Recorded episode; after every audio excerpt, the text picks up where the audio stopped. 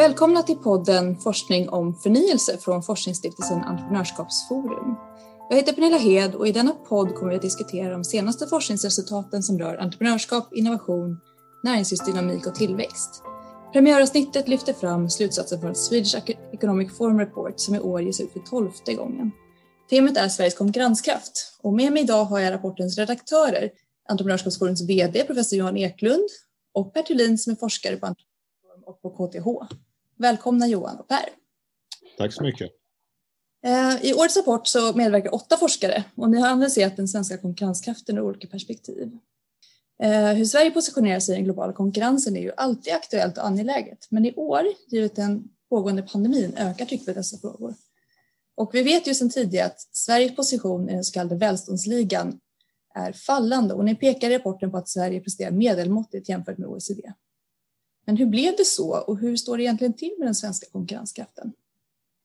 Eh, jag kan börja då. Det som, en sak som föreledde den här rapporten det var att vi just har sett det som du sa, då, fallet i, i välståndsligan och att det är ganska dramatiskt. Um, det, det, är ganska läskigt med en sån långsiktig försämring utav eh, eh, vår position i välståndsligan. Att det rör sig upp och ner mellan olika år, eh, det är ju högst normalt och det är vad man kan förvänta sig. Eh, men Sverige har trendmässigt tappat sedan 1970 och eh, det är oroande. Vi såg en viss återhämtning efter reformerna på 90-talet. Um, men sen början på 2000-talet och speciellt sen 2010 kan man säga så har, har vi sett en kraftig försämring av vår position i välståndsligan. Nu är, eh, kanske det här låter som en tråkig siffer, sifferexercis men um, det här fallet har faktiskt, eh, det betyder någonting och det betyder ganska, ganska mycket för oss. Jag har roat mig med att, att räkna ut um, om vi hade legat lika bra relativt OECD-genomsnittet som vi gjorde 1970, men det legat lika bra 2019, så hade vi haft 140 000 kronor mer per invånare i landet i BNP per capita. Och då kanske man får en uppfattning om nivån på, på fallet. 140 000 skulle vi kunna göra ganska mycket med och hade återigen varit tillbaka på den plats som vi låg eh, runt, eh, eller i början av 1970-talet. Johan, vill du fylla på? Det kan jag göra. Jag, jag instämmer med dig Per om allt du säger. Att, låt mig bara understryka det här med att det är ett dramatiskt fall. Att vi 1970 låg på plats fyra i välståndsligan och idag, eller 2019, har fallit tillbaka till rank 12. Vi är ju fortsatt ett förmöget eller välmående land, men en väldigt tydlig trendmässig nedgång. Och det är få länder som uppvisar den här typen av rörelse i välståndsligan. Det är egentligen bara två länder som har motsvarande eh, nedgång och det är Australien och Nya Zeeland. I övrigt så ligger de flesta länder eh, förhållandevis stabilt i välståndsligan. Och bara så här, återigen för att förstärka det Per säger här att eh, de här många miljarderna som vi skulle kunna ha mer i vår så att säga, vårt välstånd eller eh, våra inkomster i Sverige. Det ligger inom det möjliga att mycket av det här är självosamkad eh, nedgång i välståndet och vi, vi ser i den här rapporten, vi genomför ett antal analyser och vi ser att det är kopplat till bland annat stora ineffektiviteter och då framförallt i rörande arbetsmarknadens funktionssätt och, och arbetartimmar och, och sysselsättningsnivå som har eh, utvecklats på ett negativt sätt. Men även produktiviteten som är eh, arbetsproduktiviteten som är svag i Sverige. Så, men det ligger inom vad vi skulle kunna påverka och, och förbättra både vår konkurrenskraft och långsiktiga välstånd. Ja, det låter ju aningens hoppfullt även om det är oroande resultat ni har funnit. Eh, och det blir inte heller direkt bättre av att ni i rapporten noterar att våra politiker inte har lyckats ta tag i redan kända svagheter. Vad ser ni som mest angeläget att, att ta tag i nu? Jag kan väl börja där och så får Per fylla på. att I rapporten så genomför eh, Per och Christian Ketels en, en intressant övning där man går igenom ett 70-tal olika indikatorer över eh, vad som bestämmer konkurrenskraften och framförallt faktorer som är av fundamental betydelse. Kvalitet på infrastruktur, tillgång till humankapital, investeringar, aktiviteter som entreprenörskap etc. Och även där så ser vi det här medelmåttiga utfallet att det är inte katastrofalt men vi ligger långt ifrån fronten. Uh, och vi skulle kunna förbättra våra, vår position genom att helt enkelt reformera oss.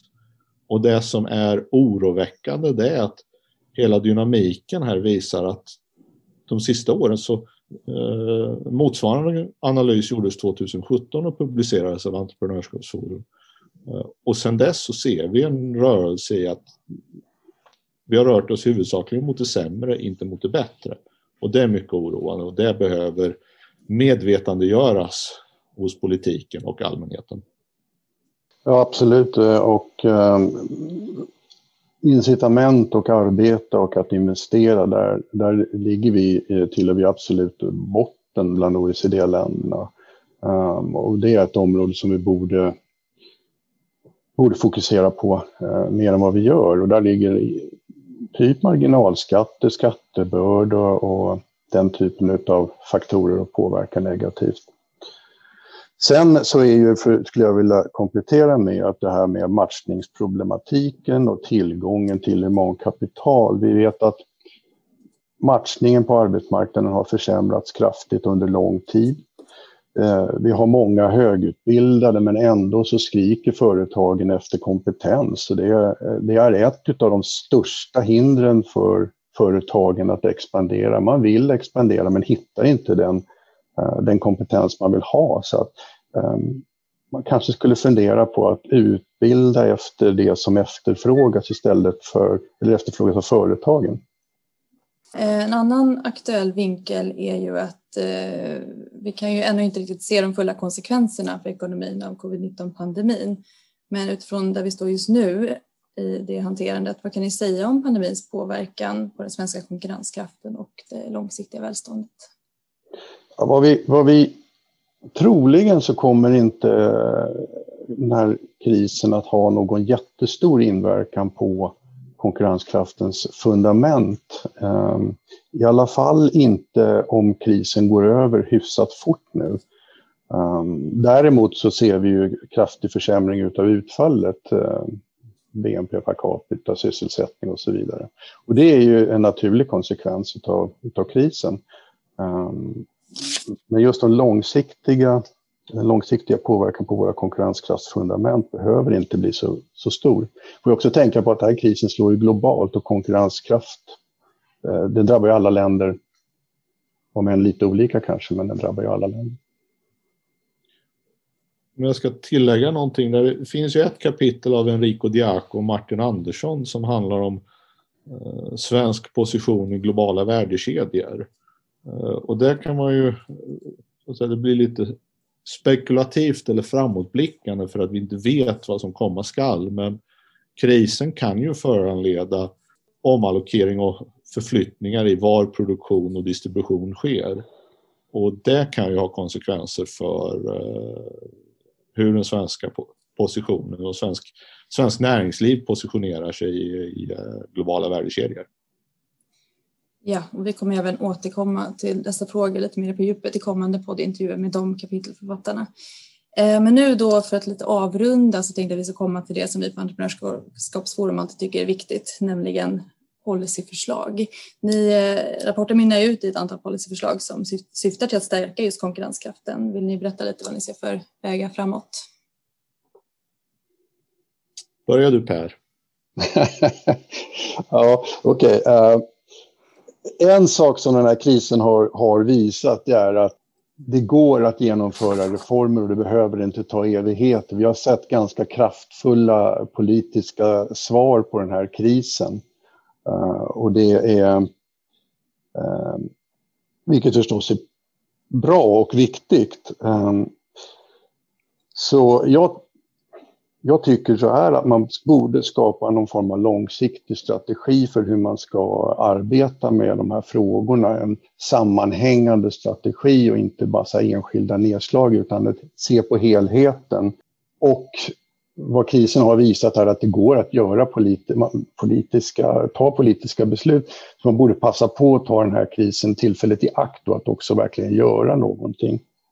Till exempel, eh, som vi lyfter fram då, eh, vi har sett eh, ökad trend mot digitalisering i samband med krisen och där ligger Sverige ganska bra till. Ehm, det är viktigt att vi inte tappar det här utan vi måste fortsätta att satsa och satsa på 5G, undvik långbänk, se till att det händer något nu. Om jag ska säga någonting om det så ett genomgående tema som återkommer i den här rapporten och även i många andra rapporter på Entreprenörskapsforum och många forskningsstudier runt om i Sverige, det är ju det Per kallar kompetensförsörjningsproblematiken. Och det, är, det handlar allt ifrån vår kompetens vad gäller 5G och digitalisering till att säkerställa att arbetsgivare får tillgång till den arbetskraft som de efterfrågar. Och det här är någonting som de senaste tio åren har vi pratat om de här frågorna. Och det är ständigt återkommande till att svensk arbetsmarknad i bred bemärkelse fungerar ineffektivt och detta får välståndseffekter. Och det finns en, upplever jag som en mycket bred ovilja mot att faktiskt bita tag i dessa problem. Men det är nödvändigt om vi ska fortsätta att upprätthålla vårt välstånd och få växande välstånd. Ja, och för alla lyssnare så tycker jag att ni ska djupdyka i det här kapitlet i rapporten som finns tillgänglig via www.entreprenörskapsforum.se. Vi kommer även att återkomma till detta tema i eh, efterföljande poddintervjuer med de andra kapitelförfattarna såväl som i webbinarier och artiklar med mera. Tack Johan och Per och tack till alla som har lyssnat. Tack så mycket.